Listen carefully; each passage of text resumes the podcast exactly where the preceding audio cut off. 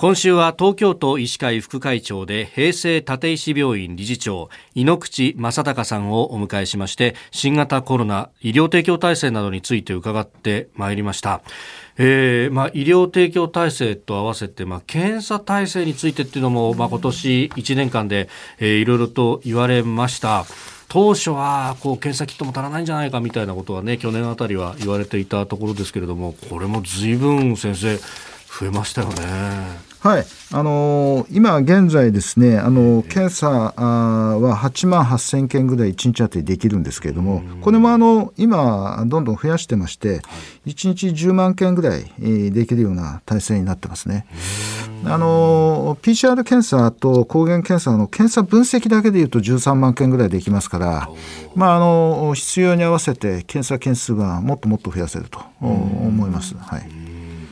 さあそして今日は大晦日であります、はい、まあ、年末年始というとね、まあ、あの普段かかりつけのお医者さん閉まってたりなんかすることもありますが、改めて発熱した場合の取るべき行動どういったものがありますか？はいあの新型コロナに関して言えばですねあの症状が出てすぐ治療する診断をつけて治療するというのがすごく大事です。熱が出て23日放っていく間にあの重篤化していくことが多々ありますのでやっぱりあの熱が出たらすぐあの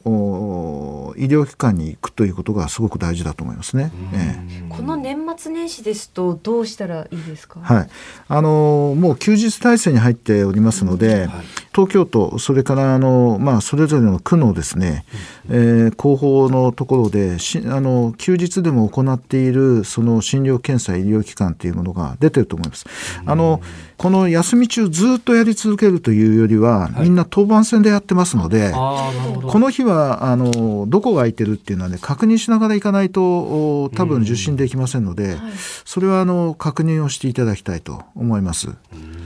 であの戦力としては医療機関の戦力としては、ややあのそのお正月の期間は半分ぐらいになると思いますので、あの行かれた場合に混んでるということもあり得ると思いますが、まあ、これはですね早めにあの診断をつけて治療するというのは本当に大事ですのでよろしくお願いしたいと思います。はい、これただ、まあ、発熱している場合っていうのはやっぱり連絡を入れてから行くそうですね、ね、そのその方があの入り口が違う場合もありますしあのそれからあの時間帯その時間に集めてるっていう場合もあるんですね。あの通常の方たちも大体そういう時には休日夜間の通常救急通常医療も行っている場合がありますのでやっぱり入り口が分かれている可能性が十分ありますからあの電話して確認していくのが確かだと思います。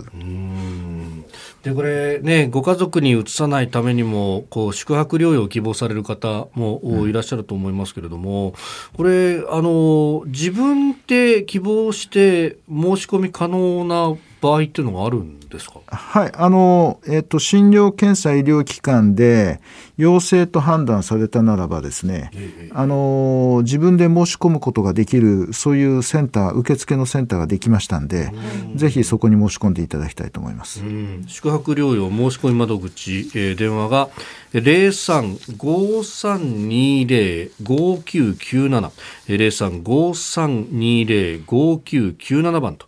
えー、東京都の福祉保健局のホームページにも番号が載っております。